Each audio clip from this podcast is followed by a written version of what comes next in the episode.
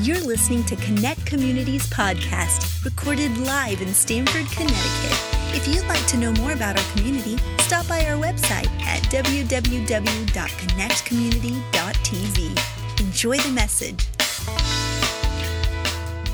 So, we're continuing this series the middle, and today it's part three. If you haven't been with us, we have been talking about the middle uh, as it pertains to that moment in life, in situations, in different occasions between the beginning and the end, because we can focus on the beginning and the end, but it's in the middle that we have, uh, that we face things that are unplanned, things that come at us. And on the first week, we talked about the importance of prayer and how in the middle when when your your work begins to progress when you begin to see results for the work of your hands it, it'll be very likely that you will face opposition and when you are facing opposition when you are facing resistance that is the moment where you got to be close to god that's the moment, moment when you have to draw near to God. And one of the best ways to draw near to God is through prayer.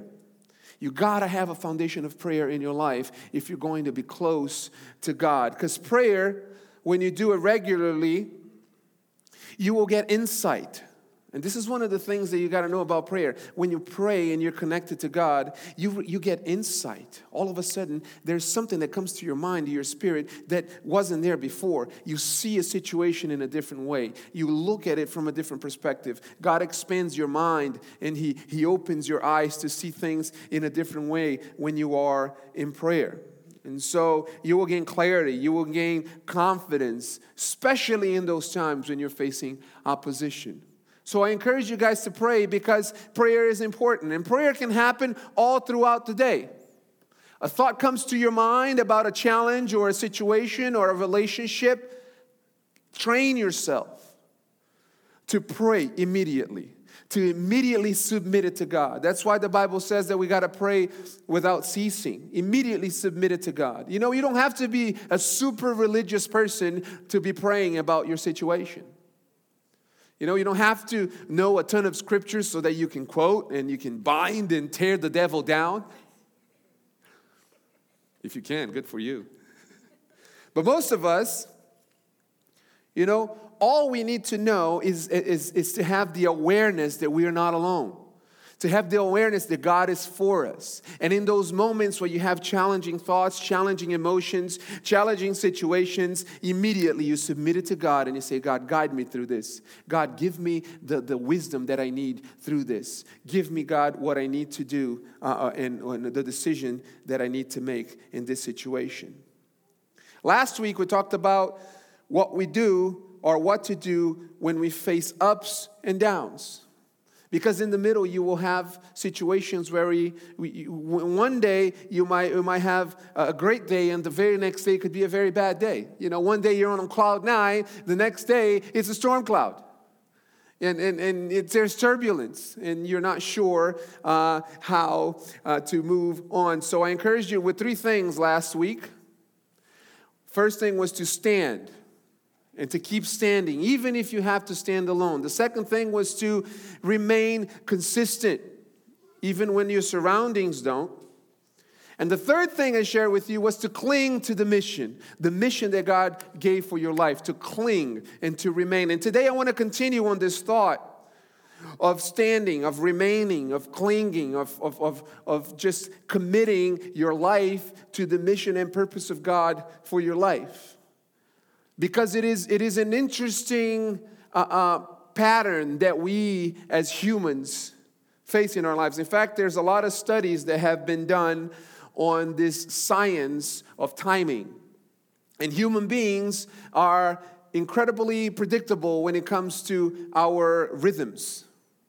And some of these uh, uh, studies that have been done uh, were published by Daniel Pink. He's a, a, business writer, and he released a few successful, really good books. Uh, and recently, he released a book called When. And in this book, he, he lists a bunch of, of research that has been done on this science of timing. And some of the findings that he mentions are really interesting and caught my attention. That's why I wanted to mention it today, because some of the findings uh, uh, just by observing people, uh, uh, uh you can tell that people go through, all of us, we go through a similar rhythm in life. And this rhythm happens every single day. You know, on a single day, we go through a cycle an emotional cycle and a mental cycle. Most of us at the top of the day, we are very alert. We are, we are ready for analytical uh, uh, uh tasks. We are ready to be responsive and alert. But then, early afternoon, there's a dip in our emotions. We are not as alert. We are not as creative. We're not as attentive. But then, toward the evening, late afternoon and evening, there's a recovery. It, it, it, it, we recover, we become more creative, our mood gets better. And in the study, actually, some of us have uh, the opposite. We start with the creative and the good mood, then, but there's that dip, and then we go for the mind of more analytical tasks. But what's interesting, what I thought it was interesting, is that the same rhythm happens in the course of your life. They found that uh, most people go through this uh, idea that was released in, I think, 1965 by a psychoanalyst by the name of Elliott Jaques. He was a Canadian uh, psychoanalyst, and he published a paper, uh, or he published a piece, an essay on a paper that wasn't very popular, but in that paper, he published the, the term midlife crises. And he was talking about artists that, uh, in the middle of their lives, right around 36 and 37 years old, uh, there was a change. And, and, anyways, so he coined that term, midlife crisis, and apparently that term exploded. It just became very, very popular uh, since then. But what he talks about in the book, which I think is interesting, is that the, the actual term midlife crisis, when studied by, by uh, scientists and experts, is not completely accurate. It, it, we don't really go through a midlife crisis. Shocking, right? Like, no, I'm pretty sure we do because my friend just bought a motorcycle and he's. I'm pretty sure we do because uh, if you get a tattoo when you're 45, you know, Ooh, am I stepping on some toes here this morning? I hope not. I'm kidding, I'm kidding. We were just uh, joking about that in the lobby earlier today. See, what, what happens is in your late 20s and early 30s, there's a dip in your sense of happiness. In, in, in that season of life, up until the end of your 50s, there's a bigger tendency for you to feel deflated for you to feel like you're not making enough progress, for you to feel discouraged, fatigued, diminished. And that caught my attention because when I was reading about these findings, and that's why I'm bringing it up, I just felt the need to encourage every single one of us here because it is very probable that all of us here today are going through some kind of middle in our lives. You're in the middle of something. And if this is the rhythm that we face, if this is the rhythm of our lives, where every single day there's a slump, where even in our lives, in the course of our, our lives, there's a slump, an emotional slump, an emotional downturn, we need to recognize it and allow our faith not to be submitted to it, but to wake us up and to guide us through these moments. See, I'm here to encourage you today because if you are in a situation like that, you got to know that he who began the good work in your life will complete it. Whether it's a relationship, whether it's a dream, whether it's a health situation, if you are in the middle right now and you're facing that slump, you know, when your emotions get deflated and it tends to affect your faith, you got to know and believe in your heart that he who began will complete. And sometimes we can get discouraged and we can lose sight of the completion that God is going to take you through, that you are going to get to the end. And this morning, I just want to encourage you and remind you that this is not the end, it's just the middle. What you are going through, you are not at the end. It's just the middle. And you can keep going. You can keep going because God will take you where you need to go. You will finish well. You were not a mistake. You don't have the wrong, uh, uh, looks, you don't have the wrong build. God gave you the right gifts, He gave you the right body, He gave you the right mind, He gave you the right talents to accomplish your purpose. And if you stay strong and you keep the faith, you will go through these days and seasons and situations where you don't feel the best because sometimes it happens. You look around in your circumstances and they are not very exciting. You look around and you see disappointment. You look around and you see turmoil. You look around and you see obstacles, but God is with you and you can get through them you can get through them. And that's what happened to Jesus' disciples. If you remember last week, for those of you who are not here, you know, I shared a message talking about two days that Jesus had that were very opposite emotionally. One day was awesome, he was at the top. The second day, everybody left him and they just walked away on him. But the whole intention that Jesus had uh, when he, when he multiplied the 5,000, the, the bread for 5,000 people, and he fed that multitude, he went to that place actually to rest. That was never his intention. He was never trying to gather a hungry crowd and feed them. What he wanted to do, according to Mark, was to take his, his, his guys to a desolate place so that they could rest. They had been going for a long time. They had been working hard for a while, and Jesus recognized their fatigue. He recognized that they were on that slump. He recognized that he, they, were, they, were, they were deflated and they needed rest. So he said, Listen, let's go to the other side of the, of the sea. And let's find a place where we can just rest. And when they got there, there was a lot of people. And then they, as, as, as you might know they multiplied the bread, they fed everybody, it was amazing, but Jesus kept his plan. So he looked at his disciples and he said, Listen, we're done with this. I'm to wrap this up by myself. You guys go ahead, get on the boat, and go across the sea again. Because there's no way we can get away from the people here and they not follow us. So let's get on our boats and let's go across so that we can get some rest. And finally, be at peace. So Jesus sends them in the boat and says, Go across, and I'll meet you there. And this is where we pick up on the story. They were working hard, all they wanted was a little rest.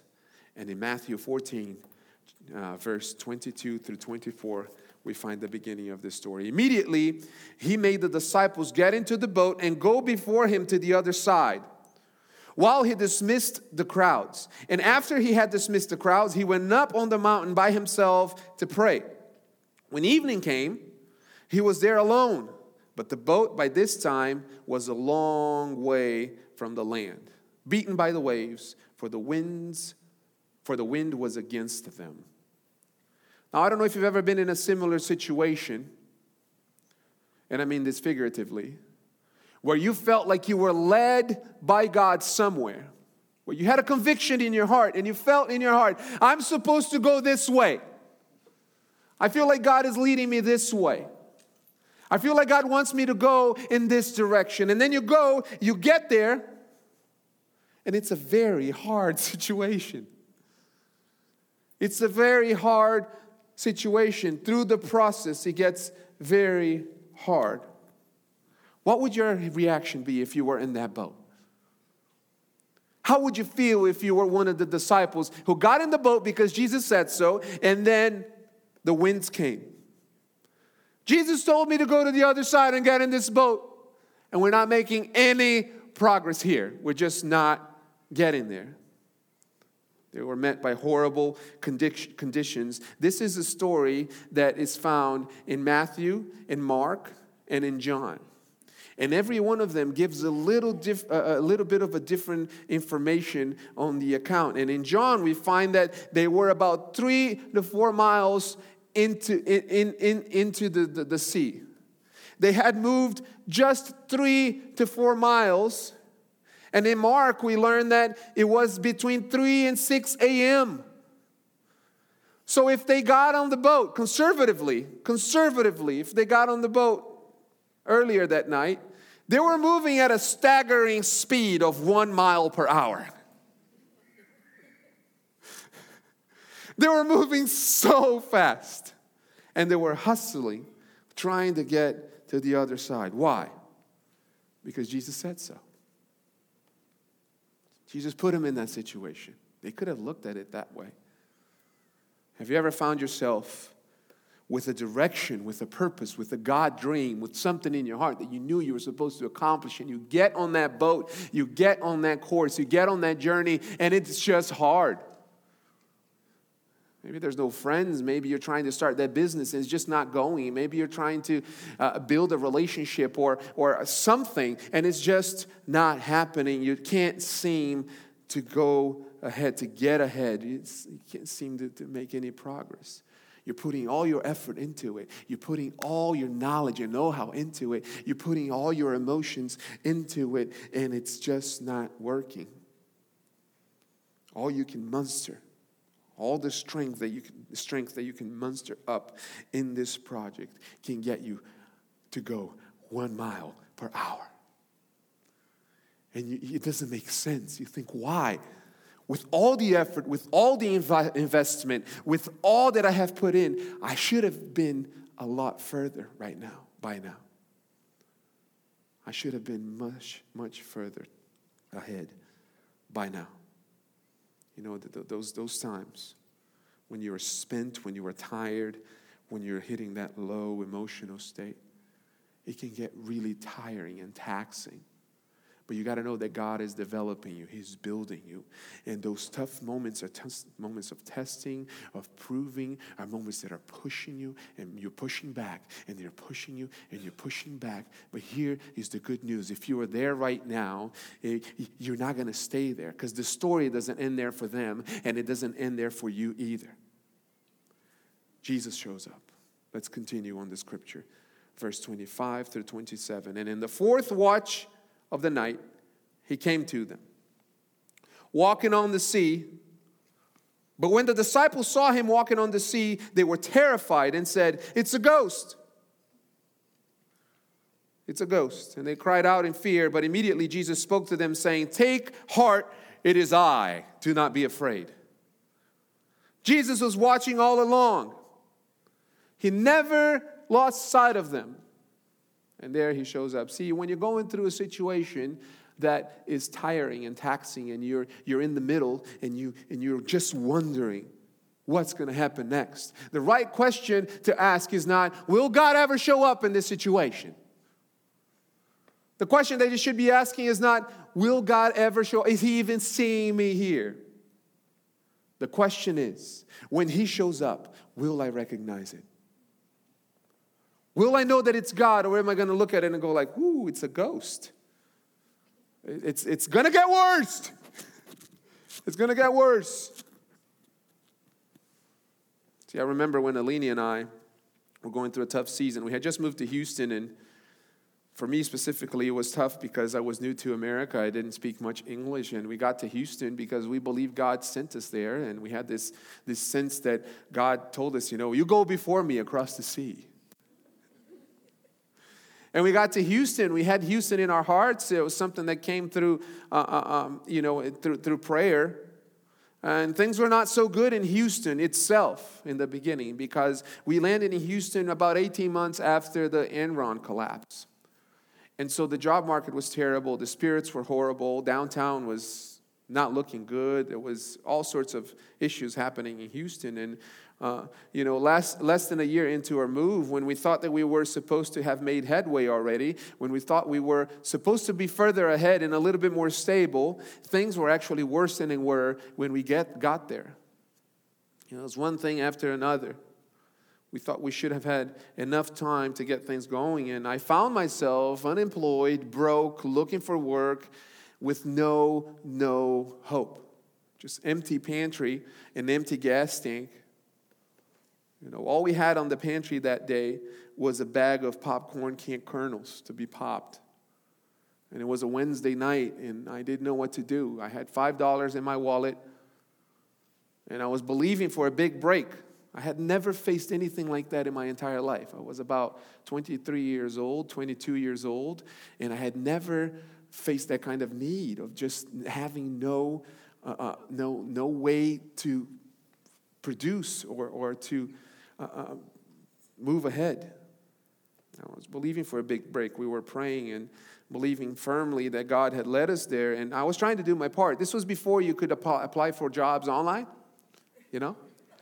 This was back in green sheet days. I don't know if you guys had green sheet up here, but you know, you go to the green sheet, you look for job ads, you go to the, the newspaper and you find on the classified section job ads, and you actually have to go and show up your face at the location and fill in an application and say, Hey, I saw your ad on the paper, here I am. And Houston is a very spread out city, and you got to drive a lot to a lot of places to put in applications and say, Hey, can I work for you? So on a Wednesday night, like I mentioned, we were in that situation and I had a choice. Am I going to put gas in the car to go to church? Or do I just try to hustle another day and spend this money trying to knock on doors and not have any answer? And in my spirit, I just felt I got to go to church. I got to go serve. And so Alini uh, uh, was, I think she was working late that day or she had something else. And, and, and I went by myself. I went to church by myself that Wednesday night. And there was a prayer, and God put in the in the the, the Miss Doty's heart, uh, uh, one of the pastors, just the, the, desire to pray for somebody who needed work, they needed job, a job. And I knew that that was for me. So on the way back home, I'm driving back home, and I got lost. I got lost on, on, on, on the way home. There was some construction on the highway. I exited early and I'm, I'm find myself driving on the street and the highway is over there to my right. And I'm like, I needed to be there, not here. And so there's this big shopping center on, on the side with, with a, a, big parking lot. And I'm like, if I go across this parking lot, I can probably get to the highway. So I get on the parking lot and I'm driving across parking lots, like weaving through parking spaces and things. And all of a sudden, I see to my left a big sign saying, Help wanted, drivers needed. And I remember stopping my car across some two or three parking spaces. And for a moment, I just paused. And I remember praying and saying, God, is this you? Did you make me get lost so I could see this sign? Is this you or is this a ghost? Is this you? And I got in. That night, I got a full job, a full time job delivering Chinese food. Listen, it wasn't my dream job, but it was a job that got me, got us to our dreams. You know, the very next day, I had $80 in tips and the pantry was full before we went to bed. Yes, because God showed up. You know, if you have been fighting the waves and, and you need to know that before the dawn breaks, God will shine his light on, light on your situation. He will come in and shine his light. Before the night is over, he will show up. And my cry for you today and my encouragement for you today is that you may recognize him.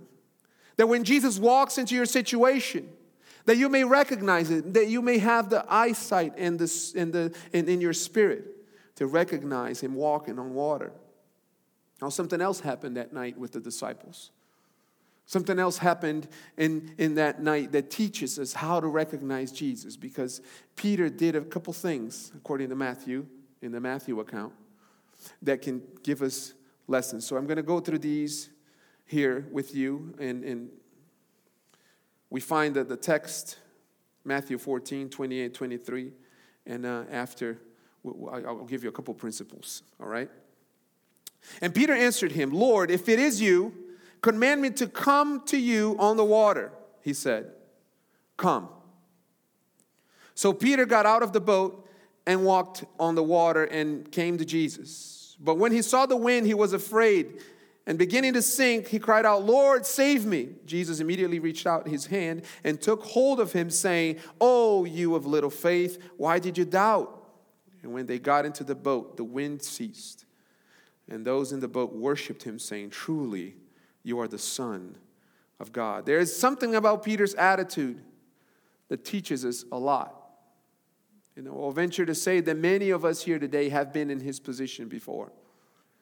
You might not realize that you've been in that position, but we have been in that position. You have been, you have been in Peter's shoes. And maybe you're here, not a church person, you're not really familiar with God and the Bible and things, and, and maybe somebody invited you here, or, or you haven't been in church in a while, and you know, you, you're looking at me and you're saying, No, no, I don't think so, JD.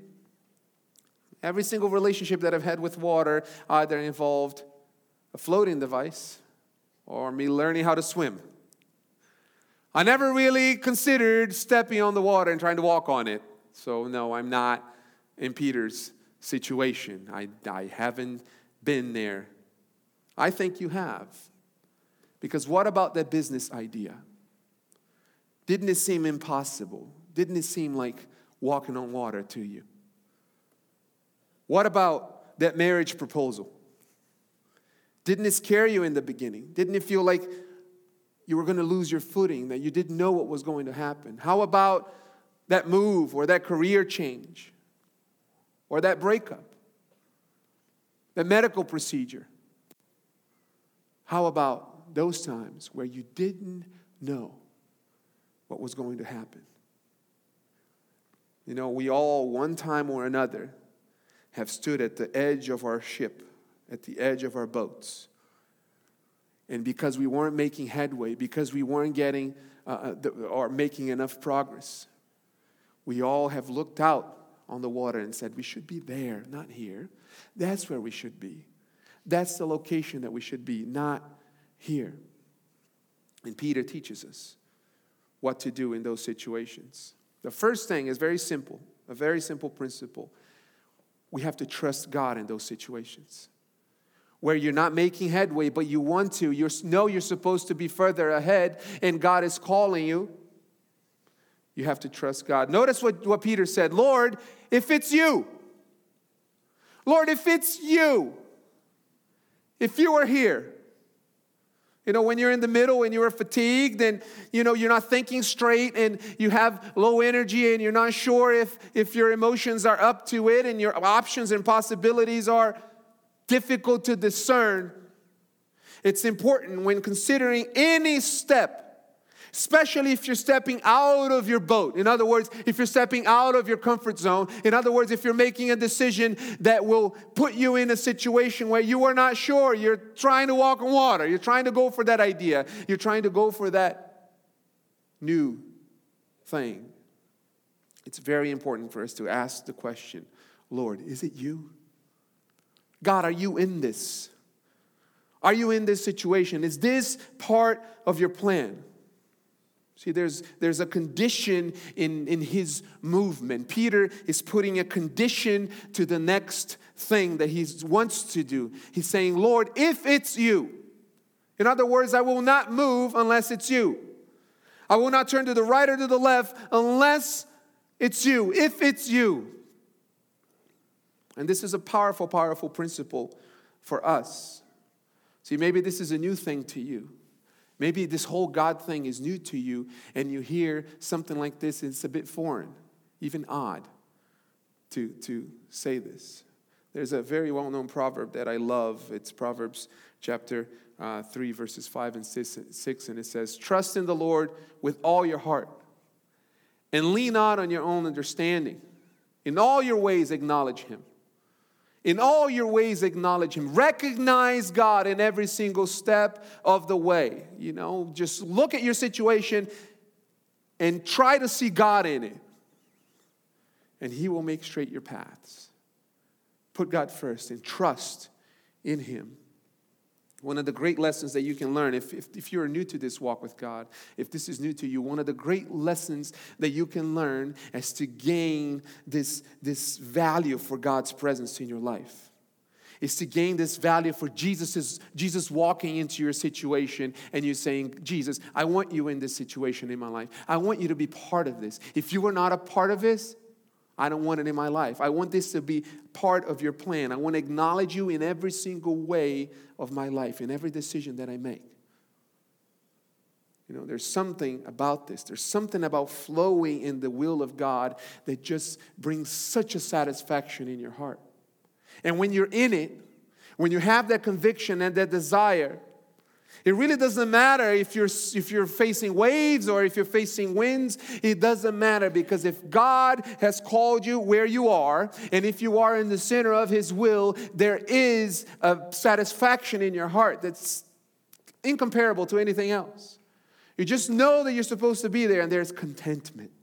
It doesn't mean that everything is perfect. It doesn't mean that your life is yet how it should be, but it means that you are where you're supposed to be.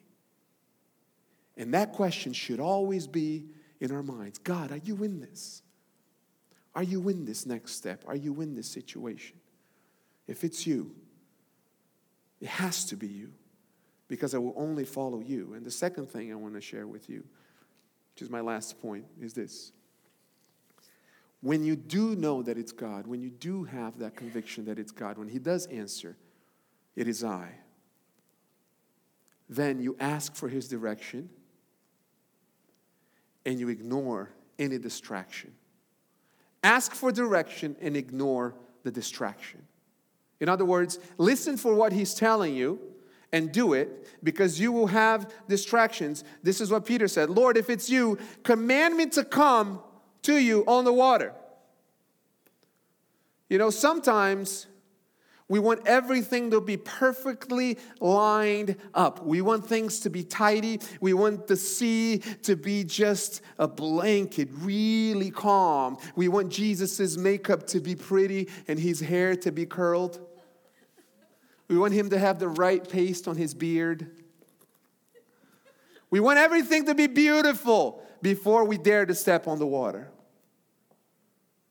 So instead of asking, God, if it's you, command me to come to you, we say, God, if it's you, can you calm the winds and stop the water and change this and change that and do this and do that and the other? See, what I find interesting in this passage is that Peter completely ignores the state of the sea. He doesn't mind that the waters are moving. He simply is focused on Jesus and he says, Jesus, is this you? If it's you, I want to come to you. If it's you, I am stepping out of this boat. It doesn't matter what's around me. It doesn't matter what surrounds me. I don't even care about the safety that I'm in right now because it is, it is safer with you out there than in my comfort zone in here if it's you, in the middle of the struggle, in the middle of the difficulty, he went out and he has command me to come. Command me to come. See, what he was saying is that the greatest guarantee that you can have in your life is, is, is to be in that place where God has commended you and called you to his life. And this is a, a great thing for us to know. You know, Perfect timing is not when everything is lined up and perfect. Perfect timing is when God says, Come. That's the perfect timing for your life. When should you do something? When should you step out of the boat? When God says, Come. When you say, God, ask me to come, and I'll come. And He says, Come. You got to be able to recognize that in our heart, in your heart. You know, when we were to move here to Stamford, there was a lot of people concerned with us. My dad was the first one. I told him, Dad, we're thinking of leaving Houston and quitting Lakewood and going to Stamford. What's in Stamford? We don't know anybody there. How's the church environment there? Bad. How is Houston? Great. How's Lakewood doing? We're the largest congregation in America. We have 42,000 members in one building. And you're going to leave that and go to the Northeast? Yeah.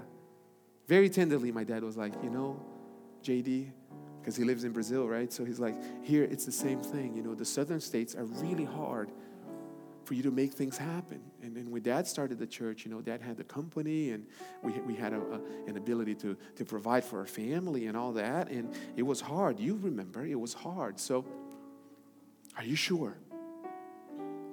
Are you sure that you're going to go to a small town to do this? My father in law was the same way, concerned for us. And he was like, You're, he is a little bit more vocal. He's like, You're crazy. What are you going to do over there in the cold? You were getting concerned people from left and right. Just, you know, it was the waves. It was the waves we went to a church planting conference. And there's this guy who started a church in Florida, and he begins by saying, Well, my wife and I, we weren't very smart. We've simply picked up our stuff and moved, and we didn't know anybody in the town that we're going to. And we started up. You know what? If you're here this morning, don't do that. Remember that, honey? Just don't do that. And we're like, Well, What if Jesus said, Come? What if Jesus said, Come? See, when, when, when Peter walked out in the water, he walked because he heard Jesus say, Come. But here's in, my last uh, my last encouragement for you today. Even when you step out in the water, and some of you are there right now, you already took the step. You already made the decision. You already started the business. You already began the relationship. You already moved careers. You already quit your job. You're already there and you're trying to make headway and, you, and you, it's tough. And you stepped on the water and you're there and you're like, Jesus, Jesus, you said come. You said come. But then all of a sudden, you noticed winds. It says that Peter saw the wind. Can anybody see the wind? But that term there, that word there, means that he turned his eyes to the wind. He heard Jesus say, Come, but he focused on something else. And that's when he began to sink. I don't know where you are here this morning. I don't know if you're sinking and you came here because you need Jesus' help. I don't know if you're in your situation and, and you begin to walk on water. In the beginning, it was okay, but now you feel like the waters are coming up. there's a way out. To remember why He called you, to remember that He said, Come. To take your eyes off the wind and look at Jesus again. To fix your eyes on Him because He will take your hand and He will cause you to walk on water again. You usually talk about this message, you going to talk about how Peter was a failure and how he sunk. But actually, the moment that he sunk was the smallest moment in that process. He walked all the way to Jesus. Then he got afraid, began to sink. But the moment he said, Lord, help me, he got up again. And they both walked back into the boat. My encouragement to you this morning is very simple. In any of every situation, fix your eyes on Jesus. There's this old hymn that I love very much. And from time to time, I'll just sing by myself. Because there's a lot of distractions. You might be facing winds that are trying to take your eye off your focus and off your off your purpose. It says, Turn your eyes upon Jesus. Look full in his wonderful face. And the things of earth will grow strange dim. See, when you look at Jesus, it doesn't matter, it doesn't mean that the winds will stop. It doesn't mean that the waves will stop hitting. It just means that your worry will subside. It means that whatever you're facing will not seem as big anymore. It means that you will see His majesty, you'll see His great, and you will be able to stand back up again. In the light of His glory and grace. Can we all sing together?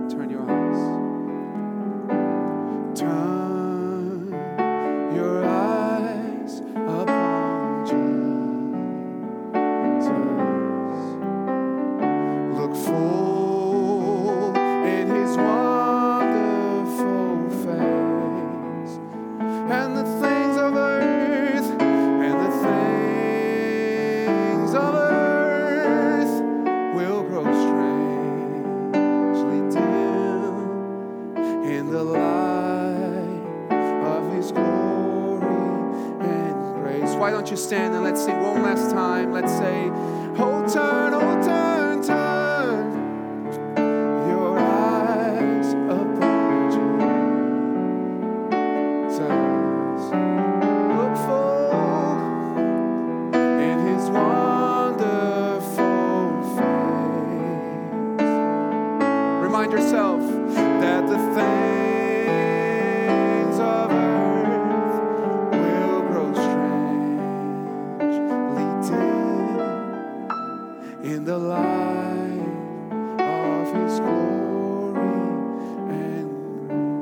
Father, you see every heart, you see every mind, you see every soul, you see every situation and every circumstance. And I pray, Jesus, that you may walk into every situation here this morning, Father, and people may recognize that it's you.